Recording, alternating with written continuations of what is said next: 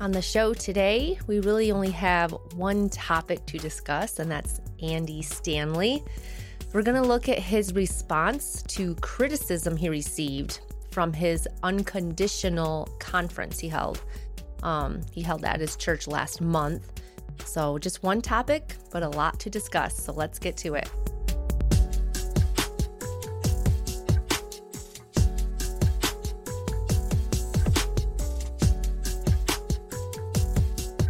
Welcome in. This is Religionless Christianity. I'm your host, Spencer, and we're so grateful that you're joining us.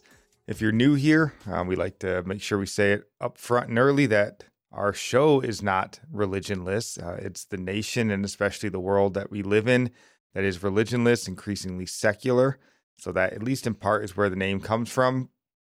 Um, but we're going to try to do today what we do every Saturday, and that's just you know, take in the stories from around the world that we think are of particular importance to Christians and, you know, try to, I don't know, dissect it with a Christian worldview, if you will. So um, that's what we're going to do today by looking at Andy Stanley. I think uh, there's a lot of application in what we have to discuss with Andy Stanley. And I think his perspective, um, speaking of Andy Stanley, is very uh, pervasive in America today. So I think it's important to discuss. But before we get to all of that, is there anything you'd like to say? Any prayer requests? Any praise reports? Anything of that sort? Um, I know it's like a, a small prayer request. And I'm sure a lot of people who have kids have dealt with this if they have older kids. But we, since we homeschool, our kids are doing a, a homecoming kind of later. Um, yeah, you can't find a decent dress for your daughter. Um, if anybody knows where you can get some that don't look like lingerie, please let us know. Um, so their their homecoming will be next weekend. But um, yeah, we're gonna look at the thrift stores and such. But there's a place that, um, yeah, just has nice dresses that are modest. That would be wonderful. yeah, just let us know. Yeah, so. please do. Um, they definitely don't make it easy, that's for sure. But uh, we do want them to dress modest because modest is hottest, as the, uh, the song once told us before it got pulled down. But um, and then also just pray for, I would say, pray for me. Um, I tend to bite off more than I can chew a lot of times. I get myself unnecessarily busy, um, even in busy in things that I think are good works. Um, so oftentimes I need to be reminded to slow down. And I think that's the point where we're at. So, you know, we kind of talked about how we're going to do the Saturday, you know, Bible readings and stuff. And I just don't think we're going to be able to do that um, and still make time for other things. So we'll see. Maybe when life clears up, maybe we'll get back to that. But just pray for me that I learn how to have a good balance in my life. Uh, and I don't get myself too busy to where I don't have time for other things that need to be taking priority. So I'd certainly appreciate that. But um, one more prayer request is uh, to pray for Israel. Uh, you guys have no doubt seen and heard about the attack that happened in Israel over this past week. And um, we're gonna you know get to our discussion here on Andy Stanley, but you know I just want to take some time to highlight you know this news story here because this was really a unparalleled attack from Hamas. I mean, when it first happened, you know, Nikki was asking me about it, and I'm like, ah, they always attack. Like, what's new? And then, you know, once I actually looked into it and heard some people discussing it, you're like, holy smokes, like this is kind of a whole nother level. Um, of what they you know did in attacking Israel. From what I gather, we sit today somewhere around I think last I heard somewhere around twelve hundred dead in Israel from the attack. Which I heard someone do the math that that would sort of equate to somewhere around thirty thousand Americans. You know, if you would have taken the size of the nations into account. So 1,200 dead is a staggering number from a, an attack in Israel um, you know, it's kind of you put it in perspective. That's like what happened to us on 9-11 times 10 mm-hmm. you know and 9-11 led us to a 20 year war and so what is times 10 of that but just wanted to highlight that and you know as we sit here today as i've thought about this over the past week i'm about 51% in support of israel uh, you know kind of both from the americans perspective because israel is one of our great allies in the world um, but more so I think because I'm a Christian, I'm in support of Israel. We are not people that hold to the belief that somehow the church has replaced Israel as God's chosen people. And I think Paul um, makes that clear in Romans. Do you want to read, honey, Romans chapter 11, verses 25 through 31? For I do not want you, brethren, to be oh, uninformed. Hold on, I got the wrong verse up here. Oh, you pulled up the wrong one? I'm reading the right Romans one. 11, 25. Yeah, there we go. For I do not want you, brethren, to be uninformed of this mystery, so that you will not be wise in your own estimation, that a partial hardening has happened to Israel until the fullness of the Gentiles has come in. And so all Israel will be saved, just as it is written. The deliverer will come from Zion. He will remove ungodliness from Jacob. This is my covenant with them when I take away their sins. From the standpoint of the gospel, they are enemies for your sake. But from the standpoint of God's choice, they are beloved for the sake of the fathers.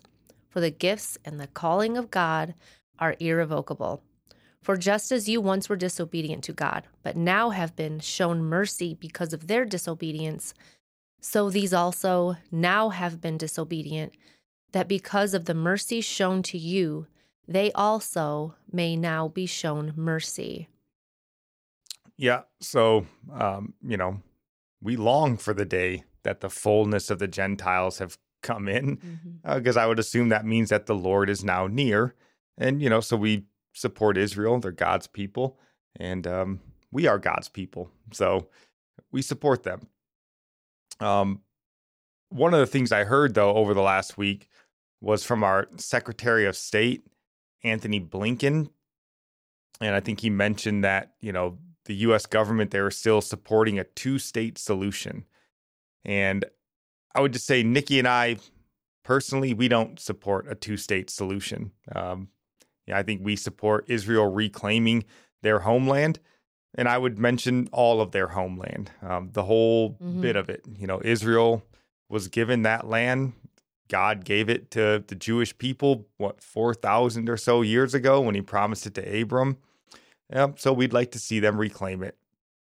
But, you know, apparently our nation and the leadership, they think they can diplomatically bring about peace because in their mind, the Islamic terrorists they just need new iPhones and uh, a McDonald's on every corner, and then they'll be as happy as we are. so uh, we don't agree with that, and I think this, in my mind, is at least a large part of the reason why we lost the war in Afghanistan. You know, our biggest problem to me was that we never addressed the worldview issues. And I believe it's because we're a nation and a national leadership that don't have a worldview alternative that's capable of addressing this sort of religious worldview. You know, Hamas, just like Al Qaeda, just like ISIS, they're Islamic, and Islam has really been kind of a murderous and barbarous religion since its founding, though it's been a very serious religion since its founding. And we aren't going to overcome, you know, this kind of religious worldview with what we have to offer, which is materialism, sexual perversion, idol worshiping of money. And um, mm-hmm. that seems to be really all our country has to offer and try to persuade these people with. Um, and the problem with this sort of worldview is it's the worldview that comes from the exact same source as Islam, which is Satan. Right? You're not going to overcome Satan with Satan. so a Christian worldview could overcome it and has in times past um, because God can overcome Satan. But our nation isn't seeking that solution because our leaders, in many respects, are opposed to God. You know, so Islam's evil, as all people and religions that reject Christ are. So we support Israel in that respect. Not that Israel is accepting of Christ by and large, but again, they're still God's people. So we support Israel 51%. The other 49% of me um, is the part of me that doesn't trust anything our news media or political establishment tells us. And this story is no different, right?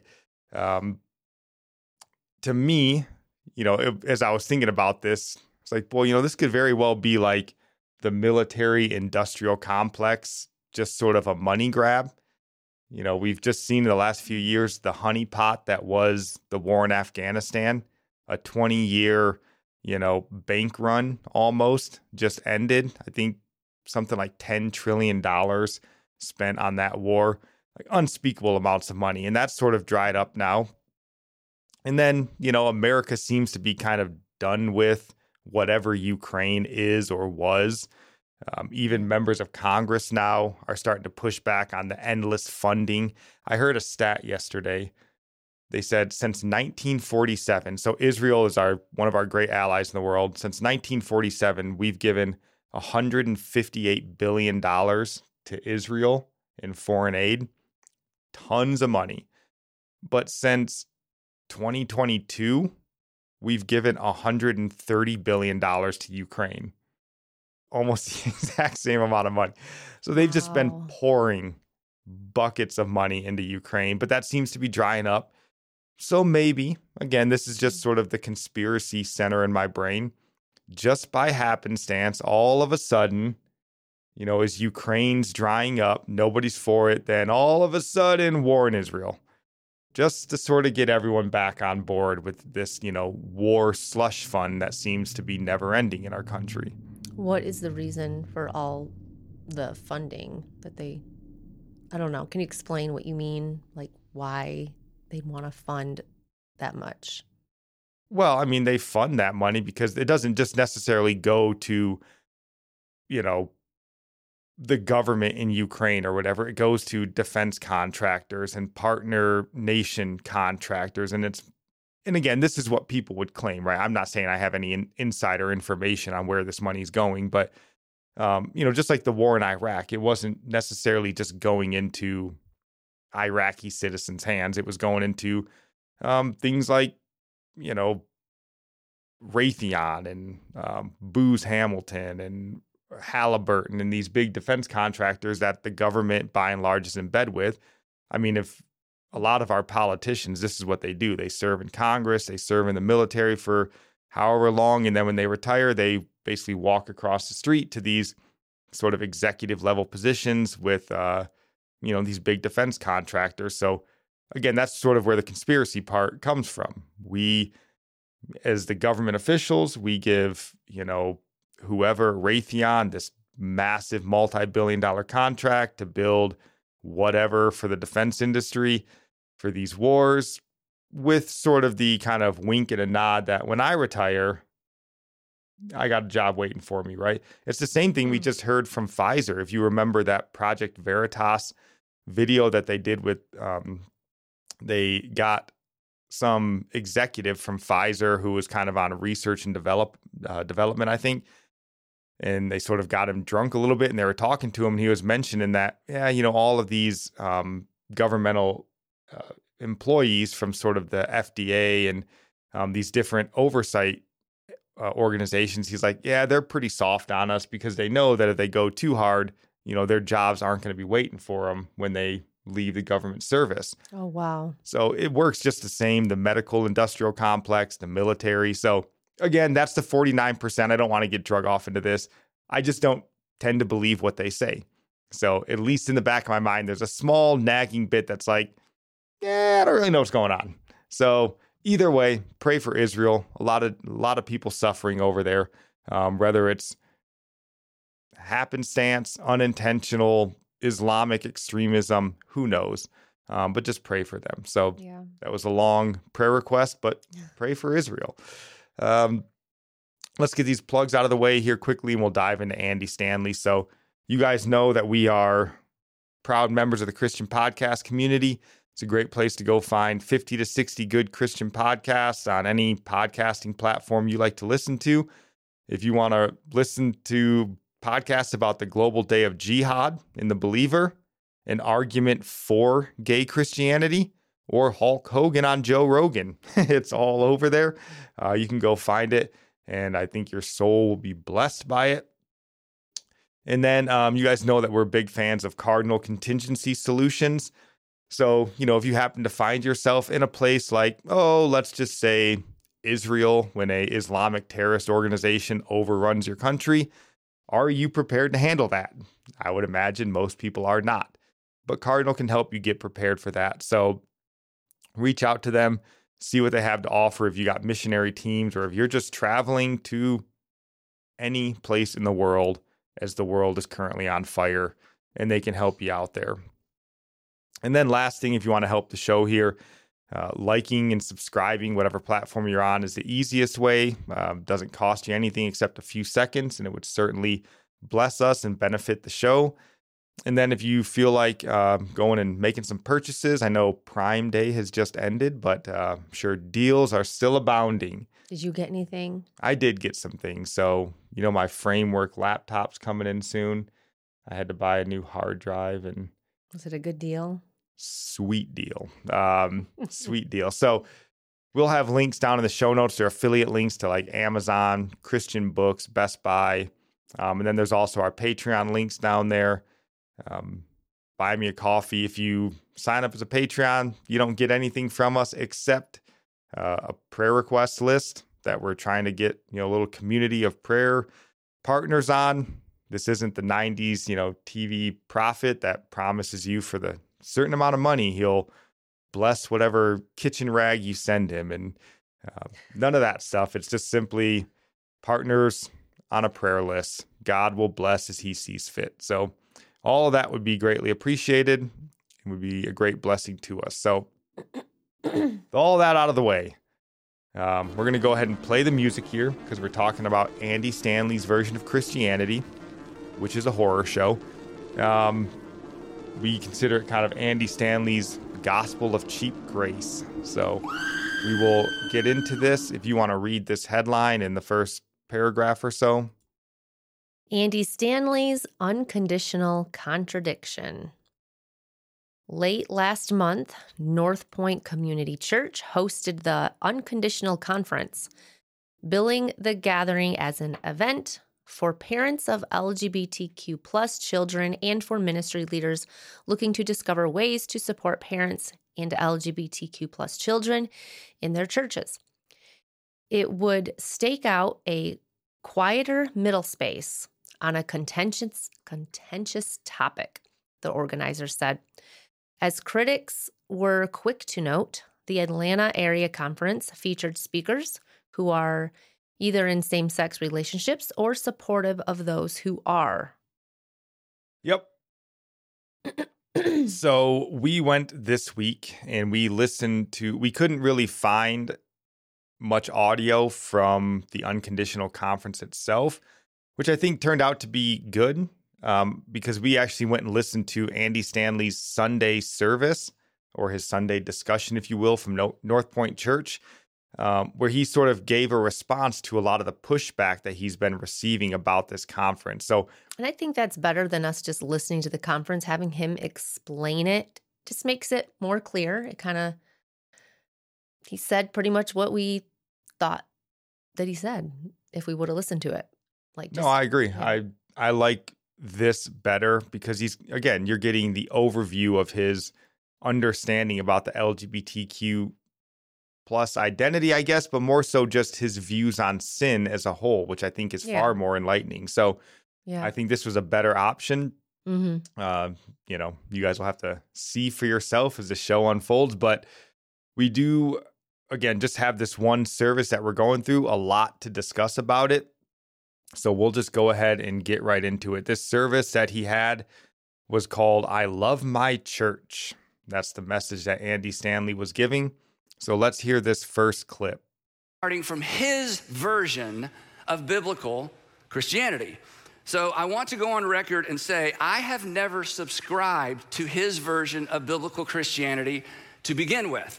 So I'm not leaving anything. And he, if he were here, he would say, Well, Andy, I've never subscribed to your version of biblical Christianity. And that's okay, we can agree to disagree. But this is so extraordinarily misleading. In my opinion, just my opinion, his version of biblical Christianity is the problem. That's just something you don't say. Like, you don't agree to disagree on the core message on the gospel. Yeah, it's just, kind of a weird thing to say. you know what? It's okay to disagree on the entirety of biblical Christianity. I would say no, it's not. Uh, you might be able to disagree on a point or two, but if you're completely disagreeing on the entirety of someone's theology and stand, that's probably not okay. But the gentleman that he's referencing here, that he says he doesn't subscribe to his version, is Albert Mohler. That's the gentleman that he's subscribing to. And again, this whole service was sort of prompted by Albert Mohler's um, article that he wrote, uh, sort of regarding this unconditional conference that Andy Stanley held.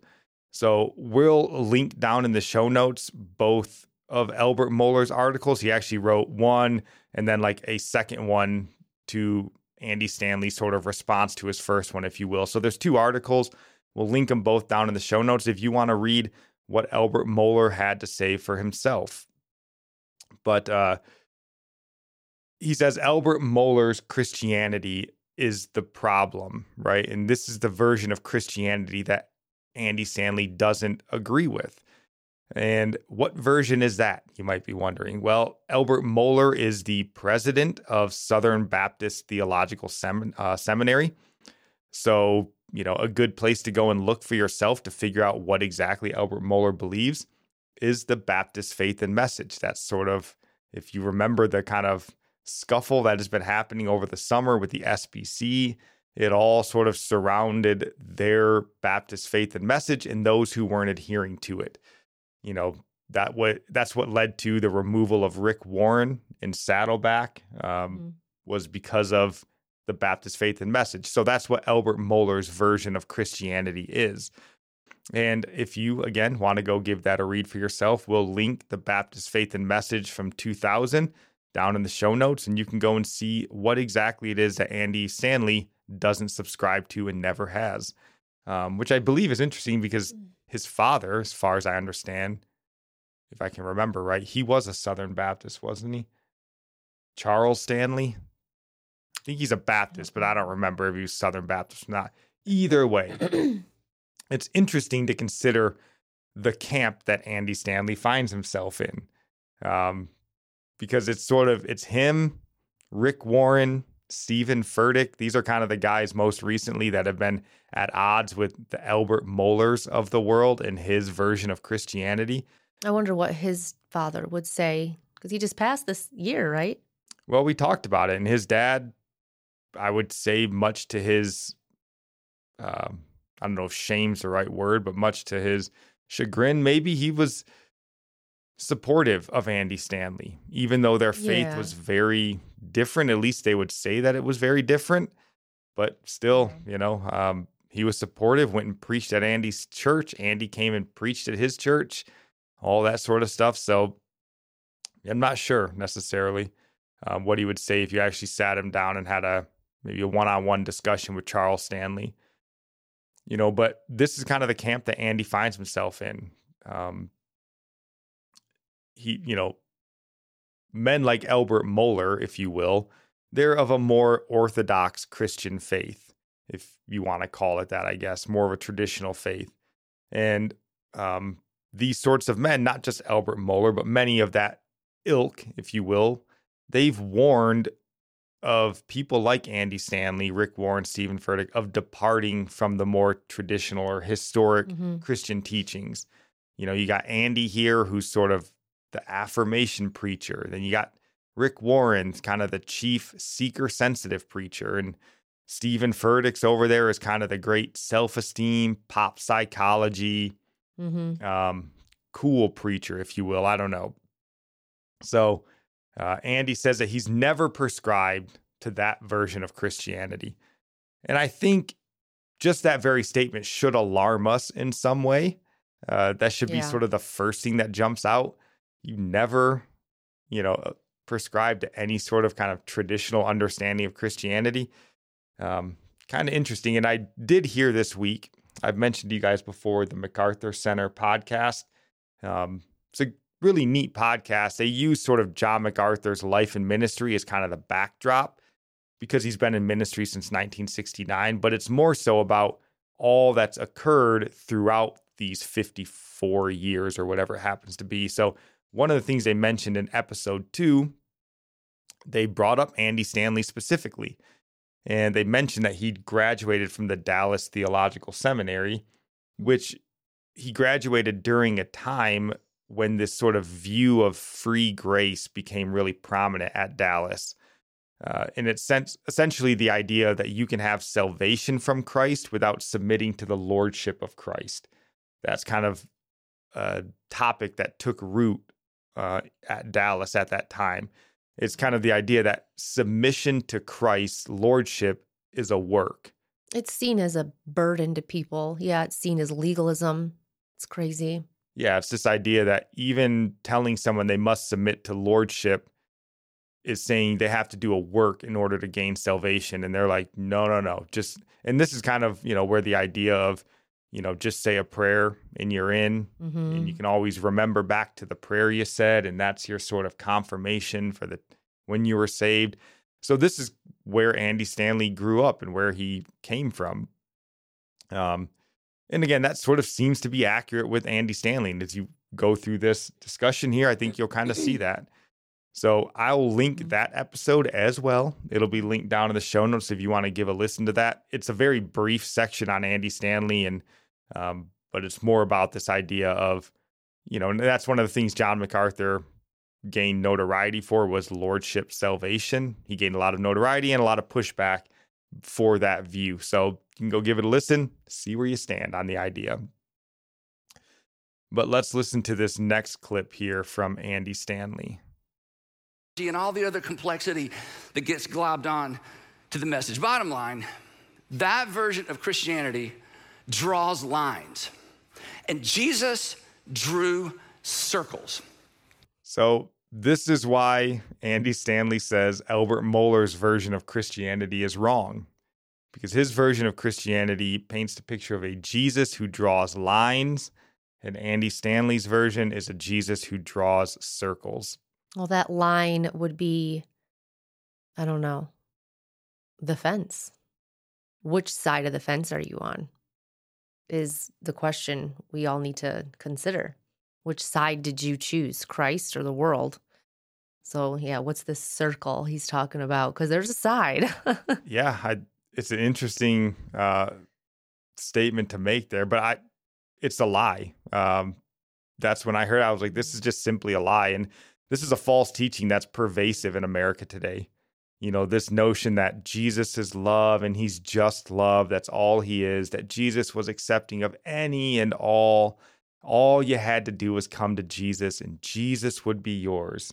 Like that's sort of the lie that's pervasive in America today. Yet this is not the Jesus that we see in the Bible. So I don't know if Andy Stanley's just reading the Passion Translation, so he's missing it, but probably. You know, we don't see this, right? Think of the rich young ruler. Mark chapter 10, you know, verse 17 through 31. Jesus tells him to sell all that he has and give to the poor. And then if you want to read here, honey, verse uh, 22, Mark chapter 10, verse 22.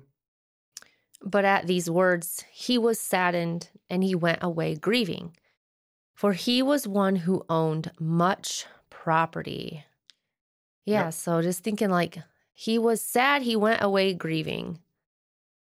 Do you think he was grieving because he wanted to follow Jesus, but he knew that he that he couldn't if he was also holding on to the idols in his heart that, you know, money, was like riches. The, uh, the price that was, you know, asked to be paid was too steep for him, right? Give up all of your old life, give up everything, you know, give up the thing that's most important to you.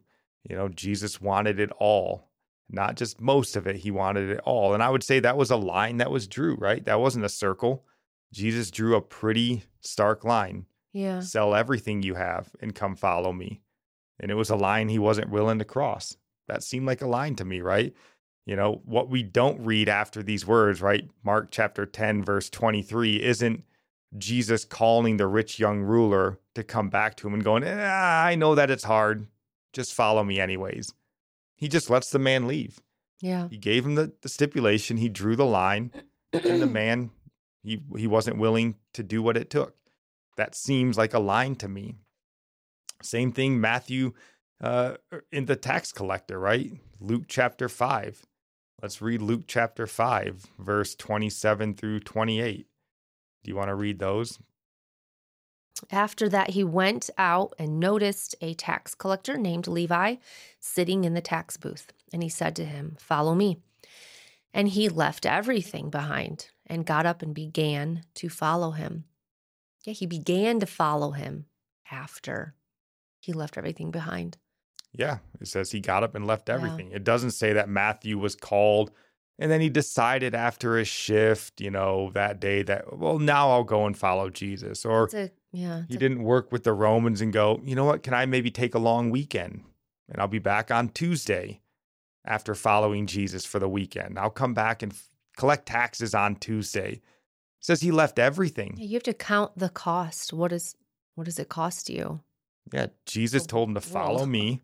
There's the line. And he Matthew he made the right choice, right? He became a new man in that instance. Christ drew the line, Matthew made the choice, and he made the right choice, the correct choice, where the rich young ruler did not. I just have one more story here, not story, uh, verse. The adulterous woman. Do you want to read mm-hmm. that from John chapter 8, um, just verse 11? And Jesus said, I do not condemn you either. Go from now on sin no more. Yeah. Jesus, you know, he doesn't say go and sin no more, but if you find that, you know, sinning is kind of difficult to give up, well, then just sin a little bit, or, you know, either way, I'm just going to accept you because I draw circles in that line. Right? He says, go and sin no more. There's the line, right? It's a pretty clear statement made by Jesus. Now, again, we don't know if she does or not, but um, you know, everywhere that we see someone coming to faith in Christ, we see submission to his lordship and leaving their previous lives of sin, um, except apparently at Andy Stanley's church. His church, it's a circle drawn church, no lines to be found, no sharp edges at Andy Stanley's church. I know this circle, I guess I'm just trying to think of like, I don't know, an image with this. The circle is like the sheep in their pen. But Jesus opens the gate and he says, Come follow me. yeah. So we got to get out of that circle that he's talking about. Like, nope, Jesus says, Follow him. You don't stay in the circle because that is, you can't follow Jesus in the circle. You have to get out of it.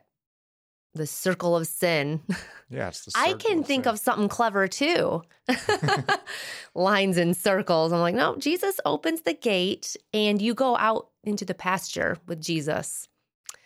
Yeah, yeah, you can stay in the circle of sin or go follow the the shepherd. But um, you know, this idea that like Andy Stanley saying here that Jesus just drew circles, just accepted everyone with no caveats. It's just a lie. Um, Christ, I mean, the truth of that is Christ accepted and does still accept mm-hmm. all who will confess him as Lord and obey his commands.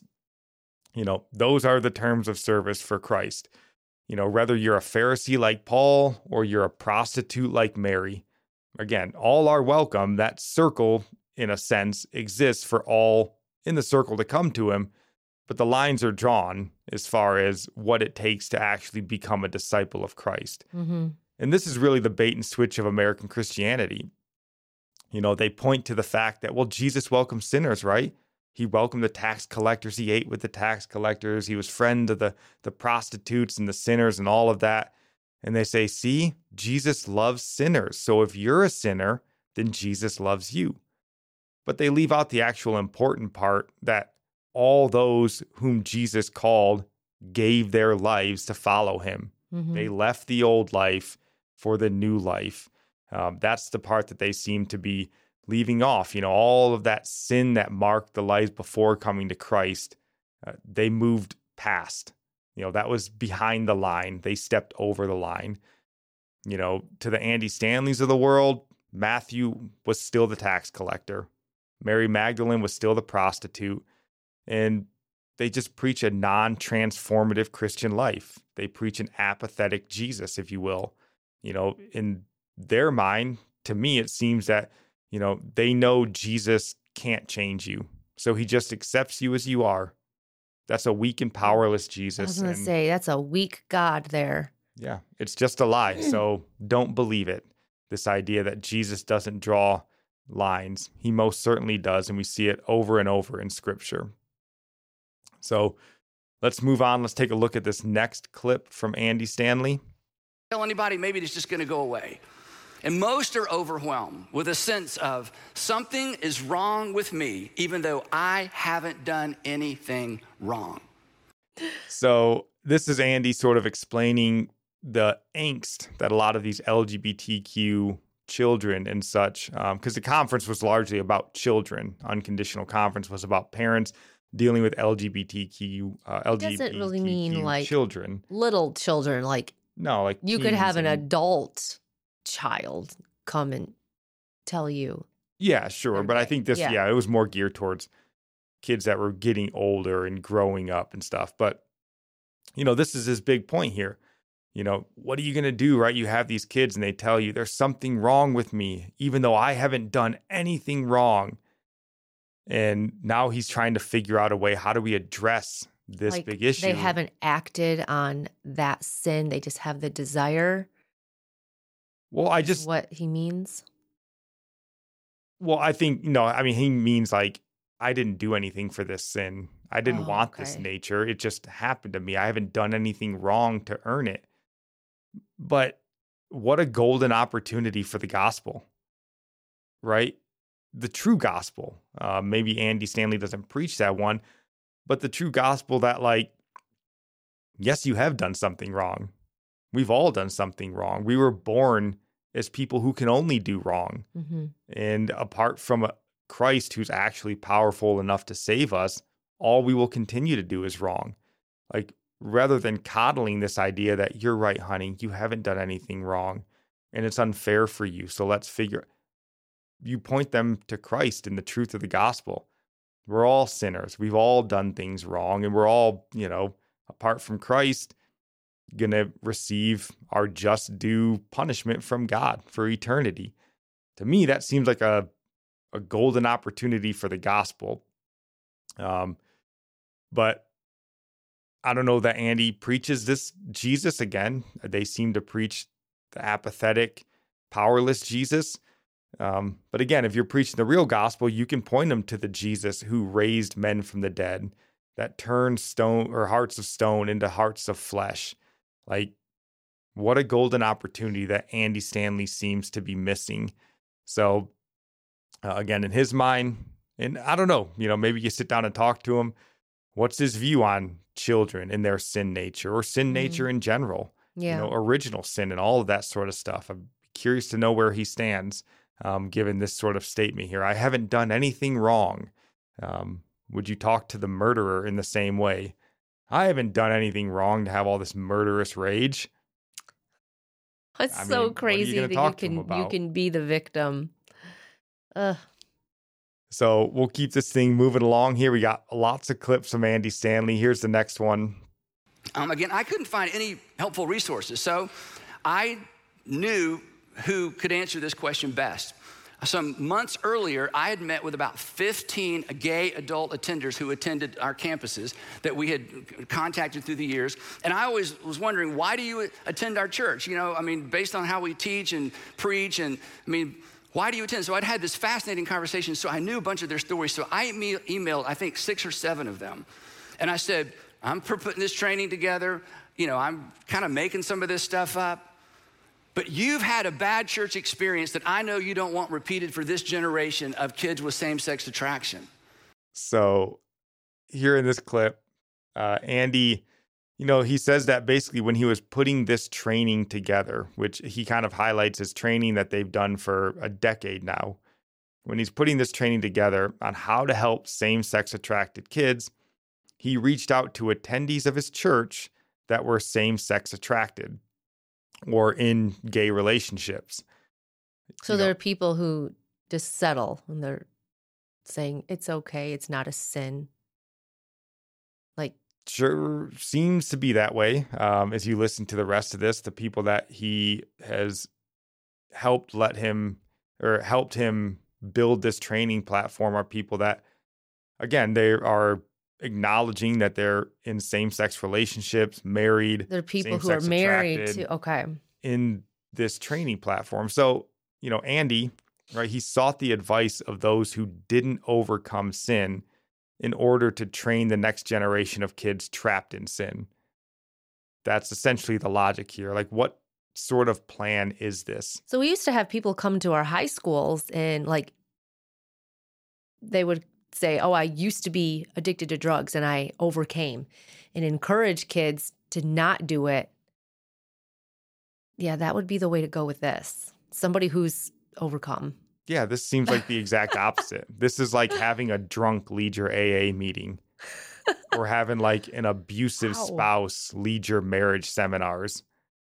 That seems to be the equivalent of what North Point Church here. This is their strategy on children expressing LGBTQ tendencies. Hey, you're struggling with this sin of, you know, sexual immorality. Well, here's a bunch of people who never beat it.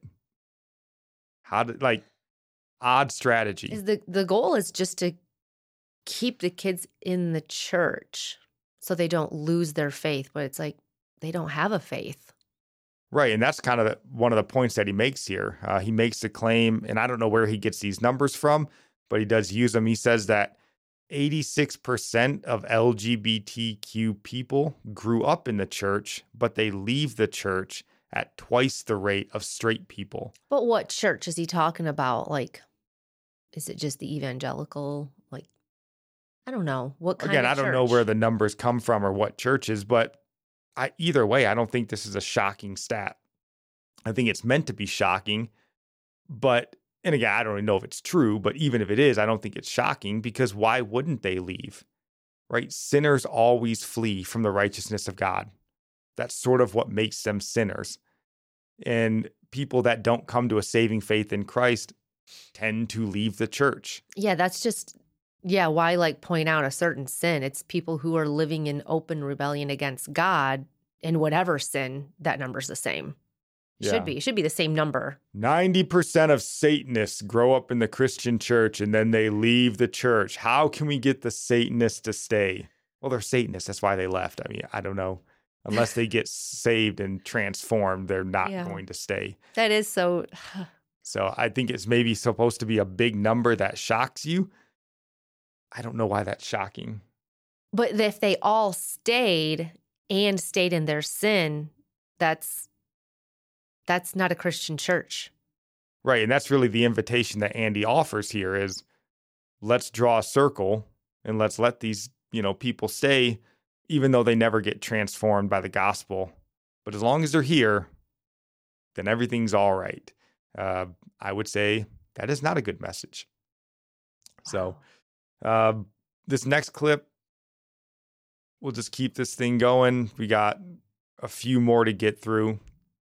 So the three purposes to love their child well number two to help their child to, to, help parents point their child toward jesus this is what parent connect does because kids detach from their oftentimes detach from their faith depending on the church they're in depending on the language their parents have used depending on the language their parents use when they respond to their kids so to teach parents how even if you're not so sure, you disagree with the decisions your kids have made, how to continue to point them to Jesus. I know. I was I was thinking about this like what's wrong with having a shocked reaction? It is something if your child came and told you that, it would be a big disappointment. It'd make you depressed. Like it should have a reaction that way, a negative reaction. What is wrong with being upset over it? It's like, yes, you love your kid, but whenever they do anything wrong, you show disappointment. And in saying that you identify with the sin, instead of just committing a sin one time and like confessing, this is saying, This is who I am, and I'm not confessing. And you have to accept it. Like, that's something that it's okay to react um in, yeah. in a way of anger even because it's you should react I mean, I would guess if you love your kids and you've been trying to raise them in a certain way, and then they come and tell you, I'm living completely opposite that, you know, of the way you taught me. Like, what do you mean? You know, hey, mom, I sell meth for a living. Like, what? Yeah. Are you kidding me? Uh, instead of being like, meth, huh? Hmm, interesting choice of profession, Johnny. No, you'd be shocked. But uh, to me, and this is why I wanted to highlight this is sort of his um, Parent Connect is their big sort of umbrella group for helping these parents of LGBTQ kids. What does he mean by to help parents point their child towards Jesus? It's like, well, if you've been raising them to walk, you know, you've been pointing them toward Jesus all their life. Well, and that's why I wanted different? to highlight this part because this thing to me, as he says this, sounds like a completely sort of self focused, self centered idea of saving faith. Because he says in there, like, if you say the wrong words, if you respond in the wrong way, well, then you could steer your child away from God.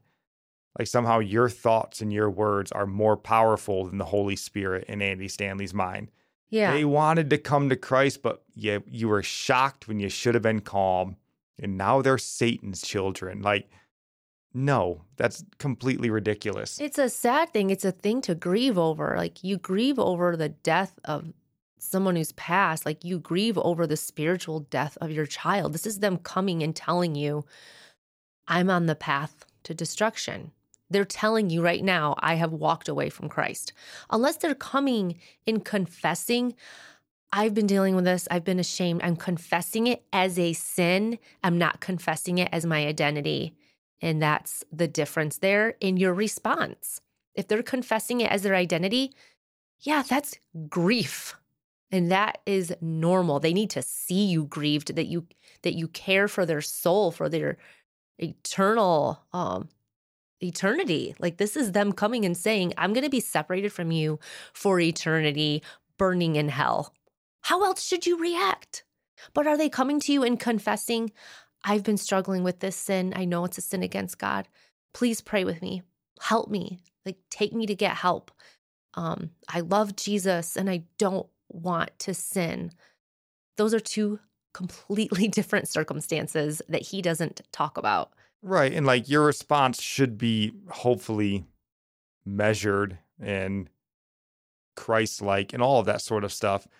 Um, certainly it should be. And again, if you've laid sort of the groundwork and the foundation of raising your children according to, you know, biblical commands if, and in a biblical way, then yeah, even if you're shocked, again, that's not going to steer your kids away from you.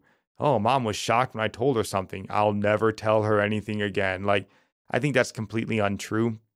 Um, but then again, it's just to me, this speaks more again to Andy Stanley's view of a powerless God mm-hmm. that somehow just simply in that one instant, in that moment when your son or your daughter comes to you with this terrible burden that they're in, if you mishandle this, you might just steer your kid away from God. That's just simply not true. Um, Jesus says that he'll he won't lose any of whom God has given him.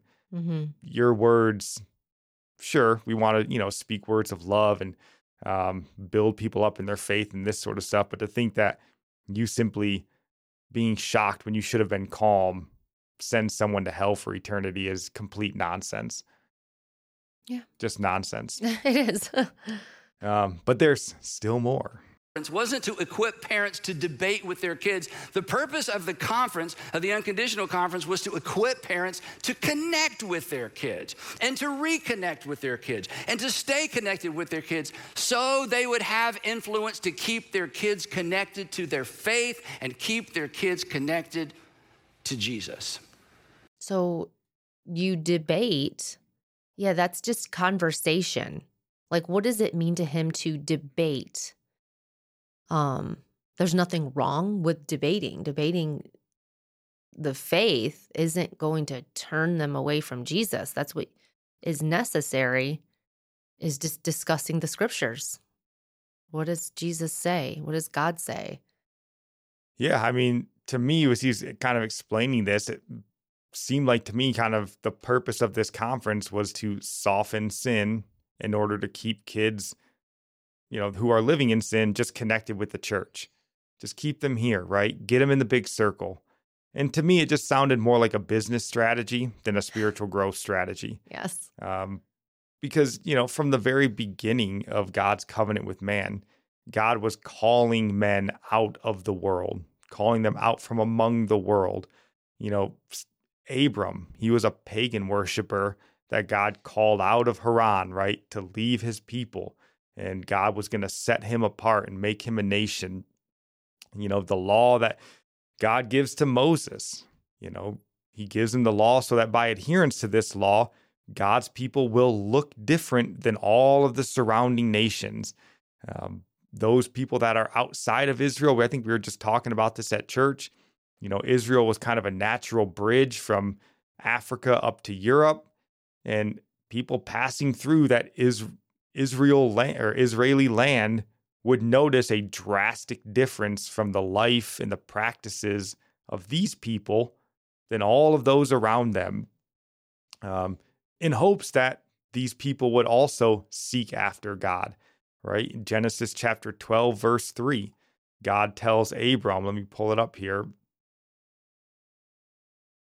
God tells Abram when he calls him, he says, And I will bless those who bless you, and the one who curses you, I will curse. And in you, all the families of the earth will be blessed. You know, that was God's purpose. And Andy Stanley's message seems to be make the mm. church look and act like the world accept sin and make them comfortable so then they won't leave. Well, what does it matter if they're staying in a supposedly, you know, so-called church that lets them be completely worldly, sinful, accepting of it? What does it matter if they're in that church or not at the end of the day? I don't know. How do you handle how are we told to handle when someone in the church is living in unrepentant sin? they're not together with the believers. There is a thing called church discipline. we need funny. to do the same. Not that you don't bring your little kid to church, but I mean, depending on their age, you know, you don't treat it that way. But maybe they do. Maybe that's part of their membership onboarding process. They bring in these people that are in unrepentant sin and they bring them into the church and then they sign them up as members and immediately put them under church discipline. Is that the strategy? I would assume not. So maybe church discipline is another thing Andy Stanley doesn't practice because I don't know how you would practice it and also be completely accepting of it at the same time. Yeah, because you can't you can just have the excuse uh well, I'm a thief. I asked God to take this away and I still have the desire, so I guess God wants me to be a thief. Yeah, like how do you have a an elder in your church or whoever and has an affair on his wife.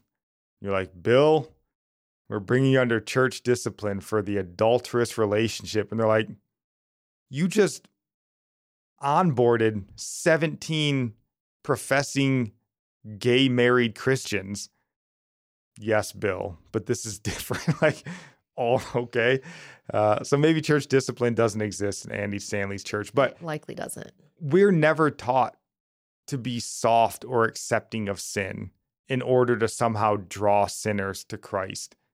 Mm-mm. You know, we should love them, of course, and we should stay connected to them, of course, especially if it's family. But mm-hmm. where do we just accept it in order to save them? We don't see that. Again, this is his misunderstanding of lines and circles, in yeah. our opinion. Let's listen to this next clip. Of those parents. And this is why Justin and Brian were invited, the two married gay men at the center of all the controversy. And I'm sure that you've read all about that. And here's the thing about Brian and Justin their stories and their journeys of growing up in church and maintaining their faith in Christ and their commitment to follow Christ all through their high school and college and singles and all up to the time that they were married. Their story is so powerful for parents of gay, especially kids, that it's a story gay parents with gay kids need to hear. It is virtually impossible, and you know this if you stop to think about it. It is virtually impossible for a straight heterosexual parent to understand what's going on in the heart and mind of their same sex attracted child when oftentimes their own child can't or won't verbalize it. All of us have felt shame about things we haven't done. But I bet you've never carried shame about who you are. That's the difference. And when people say to me, Well, Andy, it's just like, I just stop them, I say, No, this is not like anything. This is an is. It is a category all unto itself. So, have you ever felt shame for who you are? And never once in my whole life because I am not an LGBTQ uh, member. No, this is a. Uh, so, just backing up, he's explaining again why he invited these gay married supposedly christian members to come and talk at the unconditional conference. That's why he's mentioning them. But this whole point that he brings up is completely untrue and it's a lie that this nation's been telling for a very long time that somehow sexual sin is different or unique from all other sins in existence. Is it is it pointed out as a different sin in scripture or is it lumped right in there with all the other sins? It is, and yet they don't read it that way, right? He says this is something completely unique and different. You no. can't possibly understand it unless you've experienced it, is his point of view. But this is the thing we are all sinners. That is our identity before we come to Christ. You can say, I was born a homosexual. Well, I was born a sinner too. I was born with an inclination toward certain sins as well. Well, there you go again, preaching that Albert Mohler kind of faith. Andy Stanley doesn't agree with that Albert Mohler kind of faith where we're all sinners. This is unique. This is sexual sin in a very specific form of sexual sin. This is LGBTQ homosexuality. It's an entirely different class. There's a third testament, a new New Testament written to deal just specifically with that sin alone because it's so different. But it's completely nonsense. It's, It'd be the idea where you would say, like, hey, if your kid has a, you know, a murderous rage, well, you better bring in a murderer to talk to him, or else no one can reach them. Well, it's like he's saying this is the one sin Christ is not powerful enough to tear down in your life. Yeah, it's, Christ it's has more been powerful. by this sin. Yeah, like, what is it to Christ? He's defeated sin for us, He's given us His Holy Spirit and to overcome all sin. It didn't say you can overcome all sin except homosexuality. No, this is a complete lie that Andy Stanley is um, pitching here to his church. And, you know, we do start to see this, or we have started to see this in other areas. You hear this a lot in the abortion argument, you know, that somehow if you aren't a woman, you don't get a say you know, men have no say in abortion, as though somehow a men can't understand what murder is. Uh, it's just a lie, right? And then also on that, our opinion here, we would say married men or married gay men are not Christ followers. He talks about these two guys who followed Christ their whole life as they struggle with this sin and gave into the sin and then got married and live in the sin. They're Christ followers. Um, I would say no. I would say there are people They're who not saved. like some of Christ's teachings. Mm. You know, they like the idea of mm-hmm. Christ's salvation, but they reject the the idea of Christ's lordship. You you come to Christ to be free of your sin. If you came to him for some other reason, you're not his. You can't live in open sin like that. Like the main thing he came was to defeat sin for you. Right. That's the like, whole idea of judging the tree, you know, by the fruit and you can't you hold know, on to this one rotten fruit like yeah. Even one. If there's, you know, freedom from your sin, and again, that's even the idea of repentance, right? You can't repent of a sin you're willfully living in and, you know, identifying yourself with. That's not a repentant sin. I want to bring up cuz he brought up shame in your I who you are. The thing is we all have shame is a good thing. We all have felt shame in sinning against a holy God. There's nothing wrong with that. That's the thing that's supposed to happen. But when you're in Christ, if you're truly saved, you no longer have shame. We will not have shame when we stand before Christ on Judgment Day. You have shame at the beginning when you realize, I am a sinner and I am ashamed that I have sinned willfully against against a holy God who has in all he's gone through um, to save us. That's a good thing. Would you agree? Shame is a positive thing in the beginning. He's saying shame. We shouldn't have shame. But even homosexuals who living in open rebellion against God, they should have shame. That's good. You want them to be ashamed. Yes, of course we should. This idea that somehow you should never feel ashamed of, you know, ashamed of yourself because that's not of God. It's wrong. That shame should lead you to a place of seeking, you know, the solutions and then repenting and then being free of that shame once you've, you know, moved mm-hmm. free of that sin or been transformed and um, died to those sins. But the idea that you should just never feel shame and you know I, it's just untrue. It's like saying you know you hear this from time to time that you shouldn't feel guilt you know christ has forgiven you you shouldn't feel guilty. No that's untrue. And not only is it untrue we know that it just isn't real because we have memories. God gave us memories. And a lot of that is so that we can continue go uh, to go back and praise god for what he's done mm-hmm. for us. If you just forgot all of the sins that you you know from your past life and one then you would you know you'd forget or have no reason to go back and praise God for his goodness. Right. You know, right. If you don't have the shame and the guilt and that that doesn't linger somehow. Again, it's not shame where you're beating yourself up, but right. that shame that drives you to repentance. It's not guilt. I don't know. People have different definitions. Shame it goes with humility. You are ashamed of what you've done, but you know the mercy of God in it and you go to Him. But if you have condemnation in your mind, then you will run from Christ and you won't go to Him for forgiveness. So you have to know who He is, that He's merciful and forgiving. So that's that's uh, that's who He is. So when we do sin, you know, we sin every day especially in our thoughts. And we go to God instead of fleeing from Him. We go to Him because we know Him. We know that He will forgive us. We know that He knows our heart. He knows when we have sorrow over our sin. And that's the Holy Spirit conviction. There's a difference in shame that leads to humility and running to God and and just a condemnation feeling. But if you flee from God, when you sin, that means you don't know him. You don't know that he's merciful because if you knew it, you would go to him. So it just proves if you know God or not as your savior, as your heavenly father.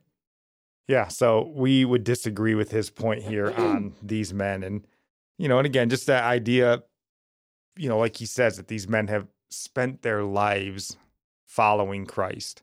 Um, when in fact, as we mentioned, they've lived in willful, unrepentant sin you know, First John chapter 1 verse 6 uh, it says, let me pull it up.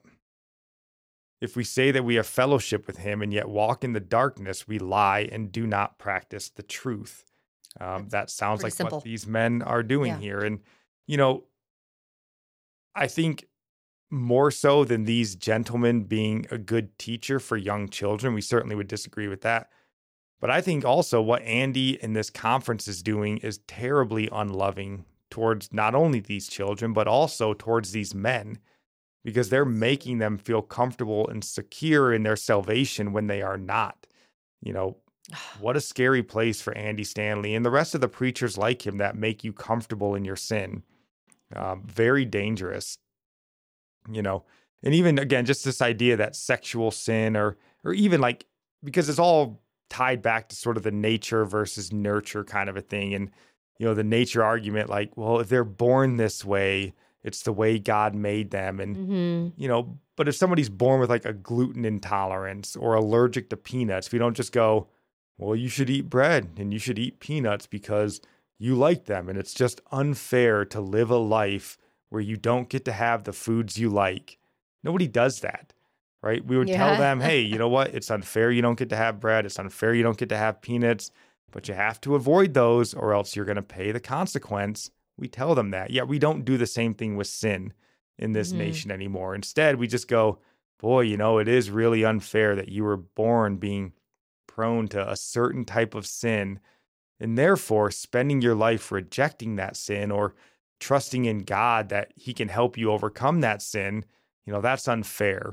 So instead, we just say, well, if you were born that way, then that's no longer a sin. It's no longer a big deal. And God somehow, now He approves of it. So just go ahead and live your life the way you want. Um, that's the way we seem to handle sin, but we don't handle other things in that same manner. And, you know, although even to that extent, right, we're still selective in how we choose which sin becomes acceptable, um, like homosexuality and LGBTQ, and which isn't because we've never had a pastor like Andy Stanley, to my knowledge, hold a conference that murder is accepted by God. They don't bring in an avowed Christian assassin as a key speaker for young children, right? We don't do this with the corrupt, greedy businessmen. And why is that? You know, why are we comfortable having people involved in the sin of sexual immorality go and preach to kids about how somehow that's acceptable in God's sight, but we don't do it with other sins. And right. My guess is that we see the damage of those other sins. Mm-hmm. We see that in the physical world. You know, we can't really see the spiritual um, ramifications and the damage in the spiritual realm that sexual sins cause. And therefore, we don't take them serious. And I would say that that makes it not so much a sin problem, it makes it far more a faith problem. Well, if you take it so far and your kid is not just, I mean, because the trans ones were in here too, LGBT. Um, and if they go ahead with that surgery, yeah, we're going to see the ramifications of that. All of the things that go wrong. Um, you know, a lot of them end up getting cancer and just the hormone injections and all of that, um, that is doing harm to their body. Um, yeah, well, and we should have seen them, it too, even with you know the AIDS epidemics and all of these. Right, there's diseases that come with homosexuality. That wasn't enough to wake us up either. Yeah. Um, but I do, I do think there's a large part of that of lack of faith, where if I can't see it, I can't touch it, then it's not real. Um, which again, that's not a sin problem; that's a faith problem on your behalf. So, um, let's hear what Andy teaches about sexual ethics. Kids are they are the best. Again, thoroughly satisfied customers. But as it relates to sexuality, here's what we teach. And hopefully you know this. I feel like if you've been coming for a while, there, there should be no question about this, but I don't mind just putting it out there. We teach what I refer to as a New Testament sexual ethic. In fact, I wrote a whole book about this, the new rules for love, sex, and dating. Father has called you to live this way is because he loves you. And here it is it's just three statements. Number one, honor God with your body because the Holy Spirit lives in you, and your body is how people know what you believe and where you stand. And your behavior through your body is to exemplify the goodness of God and the grace of God and the love of God. So you always honor God with your body, and you always honor other people's bodies. Number two, don't be mastered by anything, not by porn, not by a sexual addiction. Don't be mastered by another person. Don't be mastered by your infatuation. Don't be mastered by your lust. Don't be mastered by anything. You have a master, and he's a king. And he loves you and he created you and he knows what's best for you. And number three, the old fashioned one don't sexualize a relationship outside of marriage. So that's Andy Stanley telling you what his views on New Testament sexual ethics are. And again, he says that it's Number one, honor your honor God with your body. Uh, don't be mastered by anything, and don't sexualize any relationship outside of marriage. Um, but first off, I mean, is this biblical sexual ethics or is it Andy Stanley's personal sexual ethics? Because again, this is what he says he's taught for 28 years. Yet then at the same time, and this is why the Christianity Today story talks about the um, unconditional contradiction, I think is what they called it. Mm-hmm. Yeah, unconditional contradiction. Because he's saying, This is what I've taught for 28 years, yet I completely accept, make room for, hold conferences for the complete opposite. Right? Because how can you honor your uh, honor God with your bodies while doing that which dishonors God. Yeah, he says what you do just shows really if you're a Christian or not. He's saying, well, the the fruit is how you tell someone's a Christian or not. He worded it different, but yeah, he's he's preaching two different things. yeah, he's definitely talking two different messages here. Because again, right, Isaiah 55 7, let the wicked forsake his way and the unrighteous man his thoughts, and let him return to the Lord, mm. right? You not just show up however you want, be whoever you want, and God accepts you. You're not honoring God with your body if you're doing that which dishonors him. And you're also not honoring somebody else's body when you make them partake in sin with you, mm-hmm. which homosexual uh, sex would be doing that, right? You're drag, and again, that even goes into love your neighbor as yourself. You don't love your neighbor if you're dragging them or helping them partake in sin. You just don't do that. And um, you're not loving your child by not correcting them um, when they turned from God. Like we're supposed to um, continue loving people in the church. You know, it, with church discipline, admonish them as a brother, but don't eat with them. Like don't have that fellowship with them as if they're part of the body when they're not. But you want to plead with them to return to the faith, but don't pretend like everything's okay and church as usual. You know, like they can't come and like have communion and how are they praising God, you know, singing these songs about being free from sin while living in sin. And we see stories like this in the Bible. If you think of Eli and his sons, uh, was it Hophni and Phineas?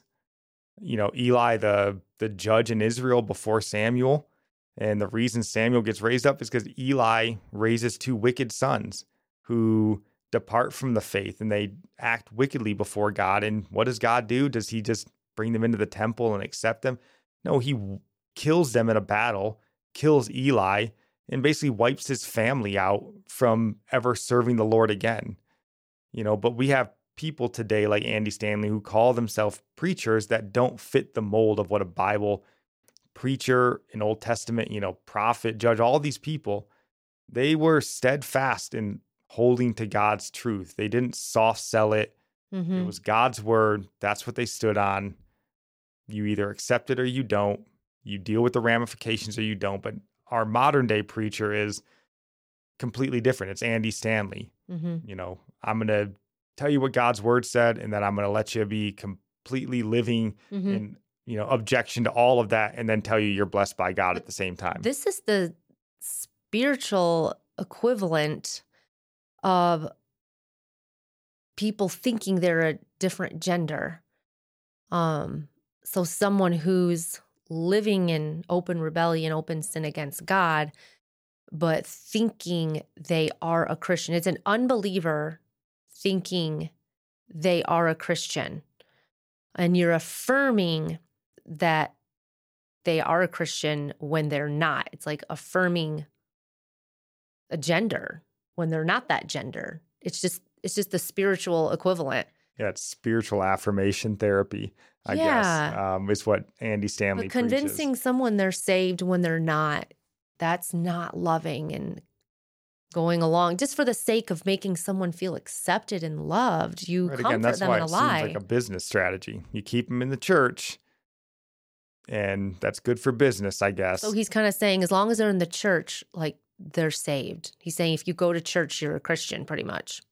Maybe that's his point of view. Um, but I mean, all of these points are wrong, right? So honor God with your body. That's wrong. He doesn't actually teach that in his church. Um, and then he says, don't be mastered by anything, but you know, living a homosexual lifestyle, knowing it's against God's design and purpose, as he mentioned, yet accepting it as who you are or as your identity is acknowledging that you are in fact mastered by it. But you're That's thinking that God is going to grade on a scale. You're one of those people that says, "But all these other areas in my life, I'm I I submit to your lordship, but in this one I don't." If you don't confess that one thing is a sin, then you're not. Like God doesn't grade on a scale. Well, that's literally the story of the rich young ruler. Yeah. I've kept all of it, God's laws yep. since my youth. We'll do this one thing. Eh, I can't do that one. Okay, well, then you're not a follower. Have a nice day, right? That's it. Yep. But then, even this third point here, he says, don't sexualize a relationship outside of marriage. Well, marriage only exists between a man and woman. You know, so any relationship, sexual relationship outside of that is by its very nature like an immoral and sexualized relationship. Uh, so the whole thing, I don't know where he's where he's going with it, and I'd lo- I wouldn't love to, I wouldn't want to sit through, but I don't know how you teach that ethic while also accepting and promoting a complete rejection of it at the same time. I know he got up here to like help people who are confused, and he just made them more confused. Well, and that's even, you know, even Christianity today, I mean, for all of their flaws, they saw through it. So, mm-hmm. um, goodness sakes. Um, we got one more c- clip here from Andy Stanley. So let's see what he has to say here. Or dated women, nothing changed. He expressed it with his tearful nights, praying that God would change him. But God did not. So this little short clip here, Andy's talking about how, you know, these gay men and stuff, he talks about, you know, and I think it's maybe more broadly. Uh, I think actually, no, it's a letter I think that he was reading from a parent who had um, gay kids. And she's saying these kids, you know, they prayed and prayed that God would take this from them, but God didn't. You know, they prayed, but God didn't answer that prayer. God didn't take the the, the desire away. The desire for the sin away. And, you know, this is Andy kind of makes this claim more than once in this discussion that he has on this service. You know, that gay people have prayed to God that he would change them, but God wouldn't. Um, almost, and again, you would get the sense that what he's saying here is that these gay Christians, they're more faithful than God. That's basically what he's telling you, right? They cried out to God, they did their part but God was deaf to their cries, right? God is the one that let them down. You know, so if, in Andy's mind, if you want someone to blame, blame God. That's what he's telling you. You know, if God wasn't such an unloving, unwilling Lord, then these people would have been changed. Therefore, because God didn't do his part, these people are fine just the way they are. Is that, basically what he's telling you. But that's so that's just so stupid because just because you're a Christian doesn't mean you don't struggle against sin. We struggle against sin our whole lives, but he gives us the power to overcome. And as you as you draw closer to God, he draws closer to you. Your love and knowledge of Christ grows and the desire for sin lessens. It's not that you can't ever sin. You can definitely put yourself on the path um, don't put yourself in situations where you're going to be tempted because scripture says we sin when we give in we give in to desire. Um god doesn't cause us to sin. God doesn't tempt us. Um yeah god never tempts us to sin. So just because you have a a desire or you're tempted um that doesn't mean that you have to give into it that got like because we all are going to struggle forever like that's just a lame argument is my point. Like i still have temptations to sin in certain areas and like you can't say you never have a desire to sin. No and it's not even an a, like an actual real life um i guess concept that somehow being a christian your life's supposed to be free from burden, free from struggle, free from the temptation, right. free from nowhere in scripture does it say that. It does say that, you know, God will give us the power to overcome that. The a Holy way Spirit out. will give us a way out. Yeah. You know, but even from the very beginning, um, Genesis 4, verse 7, when God's talking to Cain, he says, If you do well, um, will not your countenance be lifted up? And if you do not do well, Sin is crouching at your door and its desires for you, but you must master it. Mm-hmm. He doesn't say, if you do well, sin's no longer at your door. No, it's at your door. You must master it, right? We spend our life doing this, and the Holy Spirit working through us helps us be able to master it. But this idea that, well, the temptation never left, that's the same for everybody. I mean, yeah. everybody that's ever lived is prone to a sin in one given direction or another. Mm-hmm. May not be sexual sin, yeah. it may be drunkenness. I mean, if you talk to alcoholics, yep. they'll call it basically a medical condition. Like, you know, and a lot of times, whether it's right or wrong, but you hear, hear people that even overcome alcoholism, they'll still say, I'm an alcoholic. This is why I don't drink. This is why I don't give myself even a taste of alcohol because I'm an alcoholic and I have to, you know, be on guard against this mm-hmm. temptation in my life. Yeah, just keep times. it away from your face. Don't let it tempt you. For the homosexual, I don't know. You can't be around other homosexuals. Like you're both tempting each other. Two alcoholics hanging out together. They're gonna be like, hey, you like the same thing I do. Let's just do that. Yeah, it's no different in this idea again that the temptation wasn't somehow removed in its entirety. Therefore, God is powerless and he is accepting of that sin now is uh, completely unbiblical. So it's not its own category.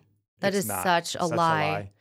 You know, but Andy and I would say all of those that are like him, they kind of position themselves as holier than God right? They're more yeah. just and they're more righteous than God. They're even more loving than God because while God wouldn't accept and he wouldn't help these people, Andy will. That's what his church is for, right? He'll accept all these people who God has apparently rejected. What they preach is treacherous. What Andy Stanley well, preaches is treacherous. What, the, what do they say to those people who were homosexuals and God did answer their prayer? So that's like, yeah, God is powerful enough to to break this but then at the same time he's saying no not this one it's who you are but okay there's so many people with that testimony they yeah, used to be homosexual and now they're not anymore i mean i know people who have kids who aren't anymore they once were and now they're not they're grown up they're married to the opposite gender yeah i knew people that were raging alcoholics and they don't drink anymore. Yeah. We've seen the power of it's God work in people's works. lives. Why is this sin the one that Jesus just can't do anything about? But the fact is, is like you're not going to find Andy Stanley's in the Bible. You're not going to find those as being, you know, in Hebrews 11, you know, listed in the Hall of Faith. Those sorts of men. Mm-hmm. You won't find though the Andy Stanley types in there. Those men, you know, they preached God's word, they spoke God's word, they didn't make apologies for God. They held people to account for their sins and their misdeeds.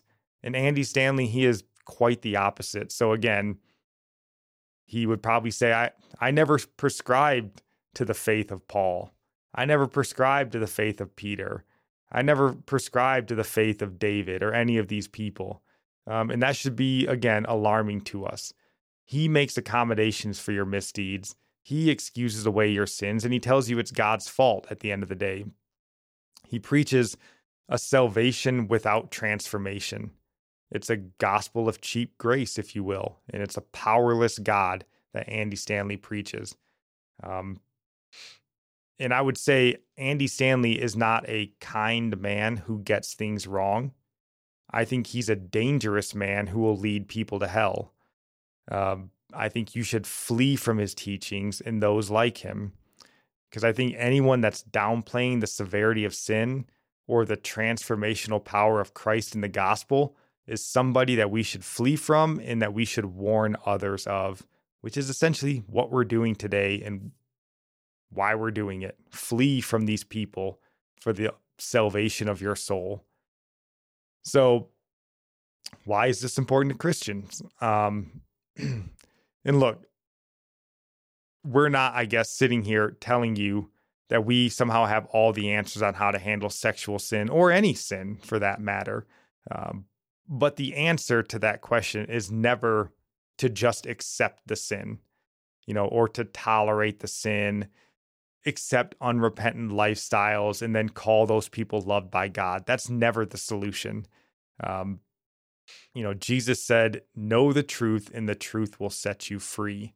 Uh, let me pull it up here. John chapter 8, verse 31 and 32. Do you want to read it? If you continue in my word, then you are truly disciples of mine, and you will know the truth, and the truth will make you free. Yeah. Yeah. If you continue in my Continuing. word, not if you like my words, you know, if they make good wall art in your home, or if Bethel music can put them to a catchy tune, then you're my disciples. He doesn't say that, right? He said, if you continue in them, then you are his disciples.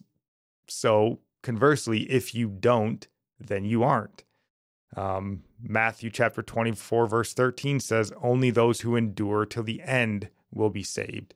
Mm-hmm. So that's why it's important to Christians. And what should we do about it? I think just what we said.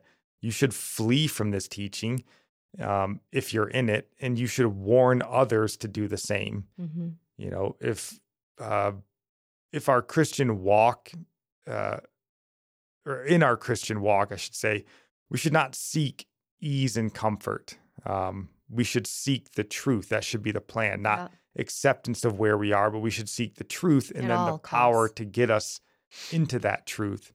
Um, there's a great quote from John Calvin. He said, The Lord has not redeemed you so you might enjoy pleasures and luxuries, but rather so you should be prepared to endure all Mm. sorts of evils.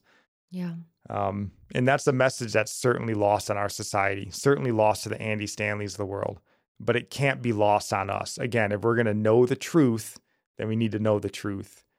Um, Jesus in John chapter 17, let me pull it up if you want to read it, honey. John chapter 17, verse 14 and 15.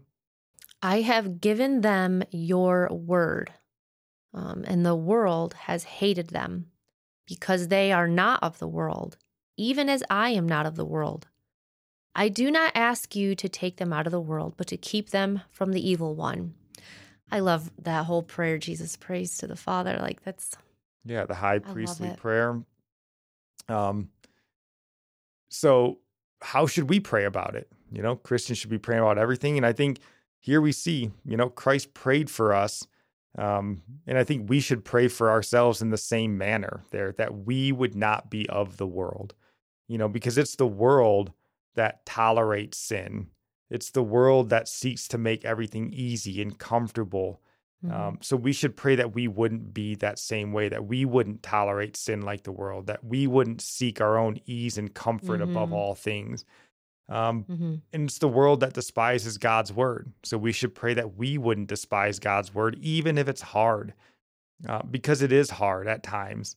You know, again, going back to what we've touched on before, this idea that this sexual sin is in this completely different stratosphere than all other sins, and no one else besides those afflicted by it have any Mhm. way of dealing with it's a complete lie. Um, we shouldn't despise God's word.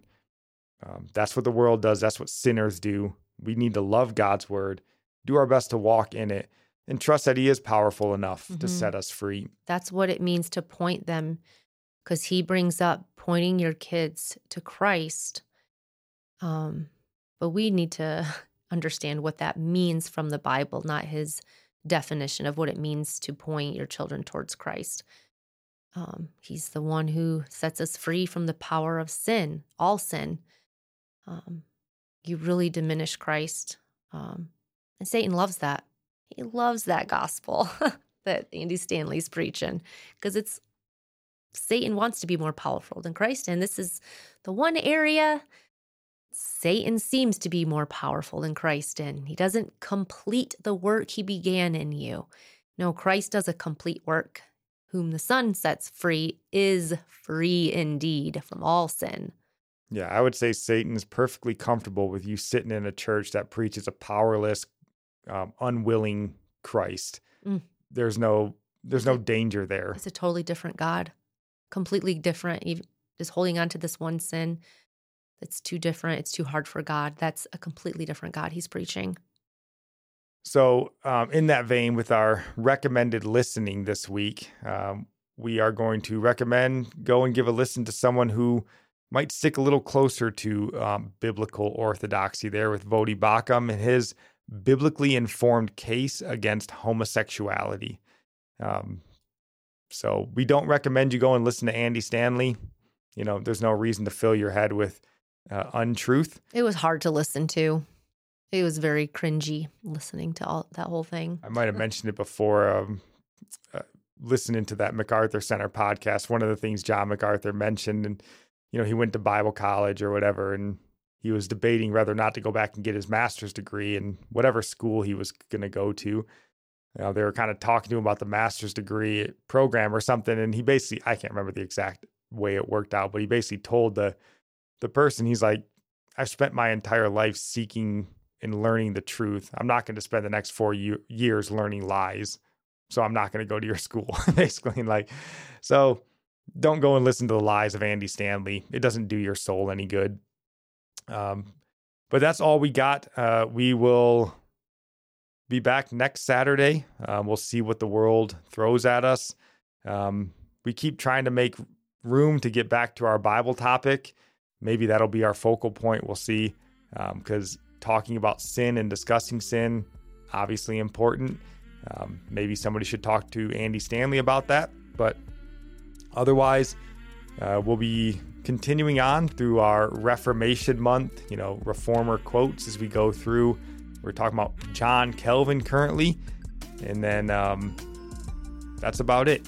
We won't be back on Saturday with our daily Bible reading. Again, we're going to try to free up some more time for other things that are important in our life, but uh, we will still be back Saturday with the podcast. So until then, hope you guys have a blessed week.